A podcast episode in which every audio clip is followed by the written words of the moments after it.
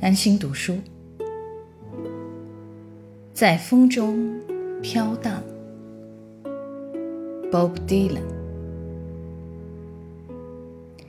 一个人要走过多少路，你才会称他是人？是啊，一只白鸽要飞过多少海洋，它才能？安眠于沙滩。是啊，加农炮弹要飞多少回，才会永远被静止？答案呢，朋友，在风中飘荡。答案在风中飘荡。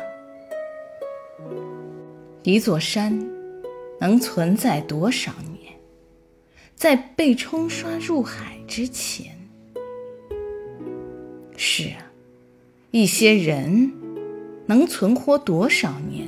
在获准自由之前，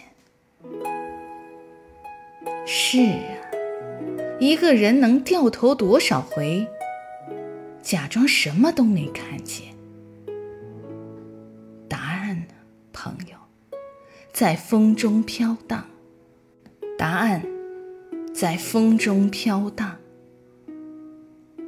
一个人要抬头多少回，才看得到天际？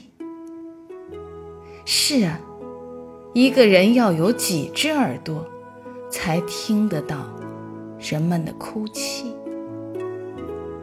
是啊，要多少人丧命，他才知道？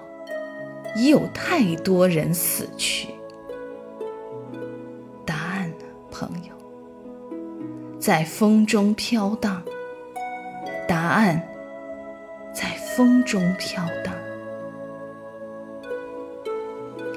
Bob Dylan 除了目前是唯一得到诺贝尔文学奖的音乐人之外，最重要的是他塑造了一个民谣创作的典型。他的作品有一种最强烈的特质，就是他的歌词是最接近诗歌的。